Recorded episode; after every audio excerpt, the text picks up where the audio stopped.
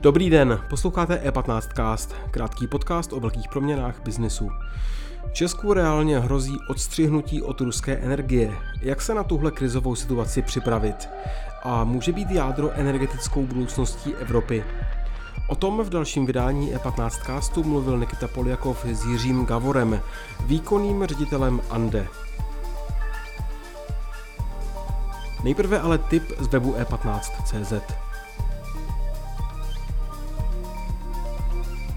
Cestovní ruch se po nucené covidové pauze vrací do plného provozu.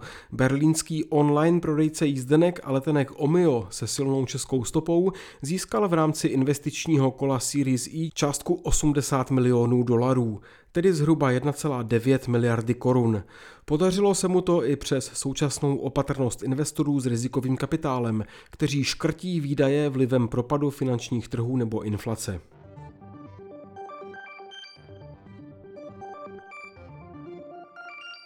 Celý článek si můžete přečíst na webu e15.cz. Teď je čas na rozhovor Nikity Poliakova dnes s Jiřím Gavorem.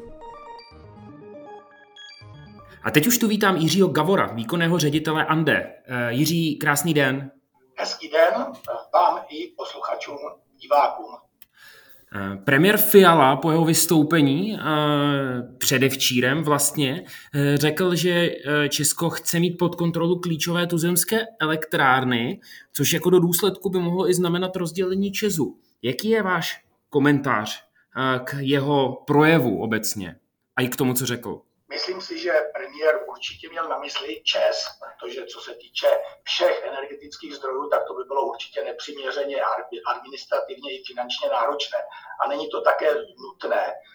Co se týče ČESu, je to náš největší výrobce elektřiny, opravdu se jedná o klíčové zdroje a e, konec konců restrukturalizace ČESu a jeho, případná, jeho případné zestátnění, tedy etatizace, bylo na stole už před několika lety, tuším, v roce 2017 za minulé vlády.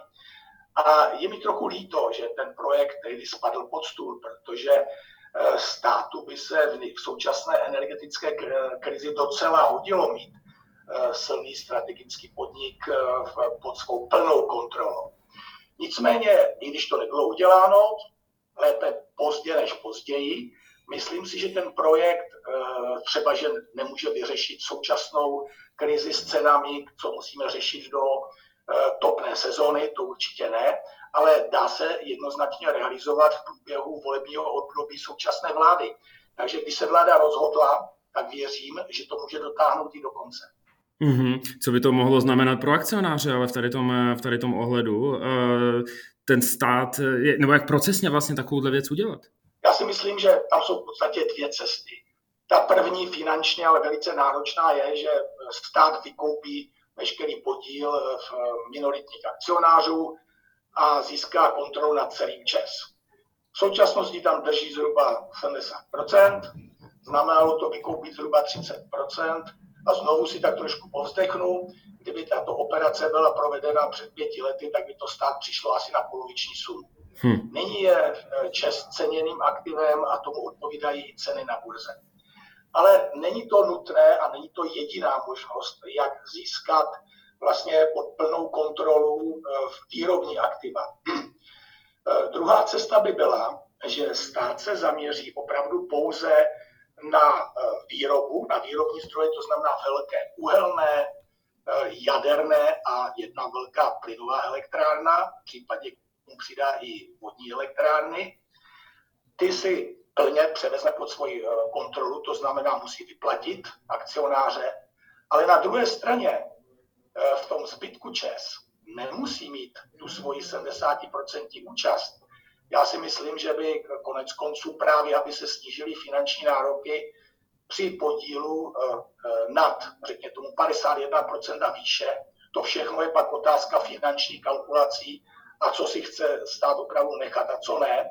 Takže ta výsledná bilance by mohla být poměrně příznivá, zdaleka by nebyla tak drahá. A Eh, taková, je další téma. Eh, premiér eh, dává samozřejmě, nebo vláda bude vyčlenovat 66 miliard korun na pomoc firmám, úsporný tarif a podobně. Ano, je to sociální nějaká věc, nenaruší to obecně, řekněme, ten trh s energiemi. Nesměřujeme do situace, kdy vlastně ten trh s energiemi přestává jako takový trošku existovat a začne být přeregulovaný? Tak je to nepříjemná situace nikdo ani z příjemců té pomoci a zejména ty, co čerpají podporu na úřadu práce tím přece jenom složitějším administrativním postupem, nikdo z nich není šťastný, že tento proces musí eh, podstupovat.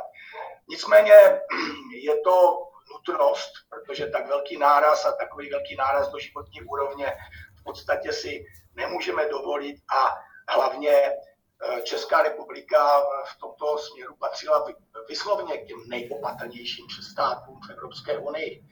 Těžko se dá říkat, že všichni jsou sousední státy, jsou panda pitomců, kteří rozhazují státní peníze. A přitom opravdu státy v Evropské unii nějakou formou pomoci už dávno aplikovali. To znamená, že nyní je nejvyšší čas, aby se stihla ta pomoc aspoň před nadcházející zimní sezónou.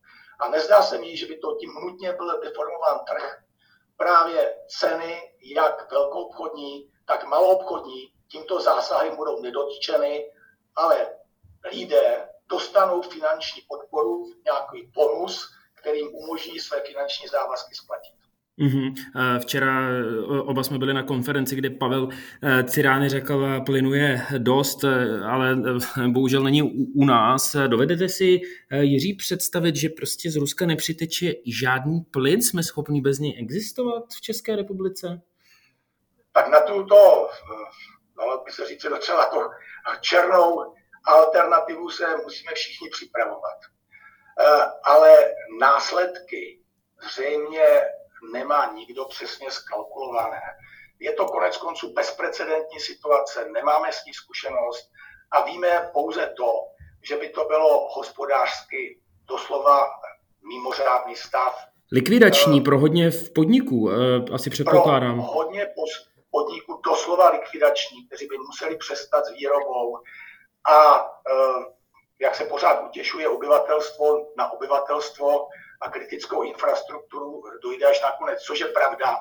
A myslím si, že i s tím, co máme v zásobnicích, bychom to ustáli. E, nicméně ta ztráta pracovních příležitostí v těch desítkách, možná stovkách fabrik, a nejde jen pouze o podniky, které jsou bezprostředně zasaženy tím, že potřebují nutně plyn pro svoji výrobu. Na jejich produkci čeká další desítky a další stovky podniků. A i tyhle ty, řada z nich by museli zastavit svoji produkci. No a v poslední řadě vlastně podniky, které mají nějakou alternativu, nějakou náhradu, v mnoha případech by ji scháněli tak draze, že i oni by se mohli stát sekundárně nekonkurenceschopnými na tom globálním eh, trhu při exportu. Takže je to opravdu eh, jako těžký úkol a já doufám, že přesto, že se na to určitě ty nyní připravujeme všichni, Němci, my, takže k tomu nakonec dojde. Uh, téma jádra, taxonomie, proč nám Evropská unie neumožňuje a proč už konečně neřekne, že jádro patří do taxonomie energetické do budoucna? Co se to děje? Je to trošku ideologická záležitost. Zkrátka musíme vzít na vědomí, musíme s tím počítat, že významná část vlastně států eh, v Evropské unie, významná část obyvatel Eh, má zásadní odpor, odpor proti jaderné energii, pokládá ji za příliš nebezpečnou. A k tomu přistupují konec konců i racionální důvody. Je to eh, docela drahý zdroj, který víme, že se nedaří zrovna v těch našich západních podmínkách s úspěchem stavět. Rozpočty se překračují, doba výstavbu se prodlužuje. Nicméně podle mého názoru to není důvodem tento zdroj zcela zavrhnout.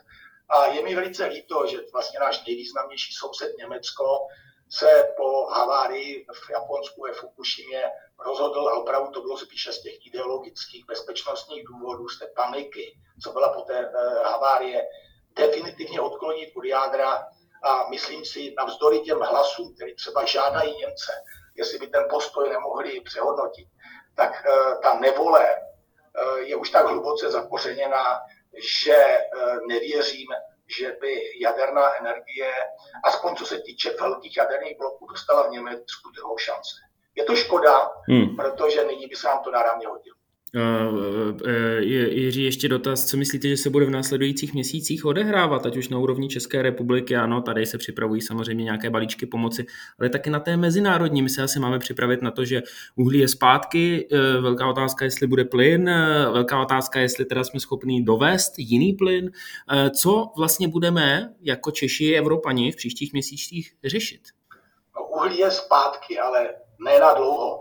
A e, konec konců ta naše e, strategická nevýhoda, jak jsme byli docela nešťastní, jak se z té vysoké závislosti na e, uhlí vymanit, protože uhlí je tak trošku na indexu v rámci Evropské unie a v cena emisních povolenek uhelný průmysl dusila, tak v tom, v tom krizovém současném období se ukazuje jako bezpečnostní výhoda. A nepochybně, zejména kdyby došlo k tomu eh, černému scénáři kompletnímu zastavení toku ruského plynu, tak by se pálilo všechno, co lze uvést do provozu, nejen u nás, ale i v tom ekologicky hodně uvědomilém Německu. To je celkem jasné. Ale neznamená to, jak někdy škodolibě poznamenávala i ty jako příznivci té staré klasické energetiky, že by se eh, navždy změnilo to směřování energetiky v Evropě. To určitě ne. A zatímco v uhlí a vůbec fosilní zdroje eh, v konec konců teď i ty plynové zdroje eh, budeme zhánět z těch neruských zdrojů, kde se jenom dá, budou nám dobře sloužit. Eh, to jednoznačné směřování k zelené energetice se spíš jenom akcelerovalo. Mě jenom vždycky mrzelo, že v směr je správný, ale ta rychlost a zběsilost která nebrala v ohled na ekonomickou a následně vlastně i sociální realitu, že ta by se měla trošku korigovat.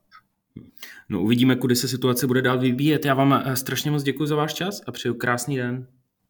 Přeju hezký zbytek dne vám i, i divákům. Díky za pozornost. E15cast můžete poslouchat ve všech podcastových aplikacích a na webu e15.cz.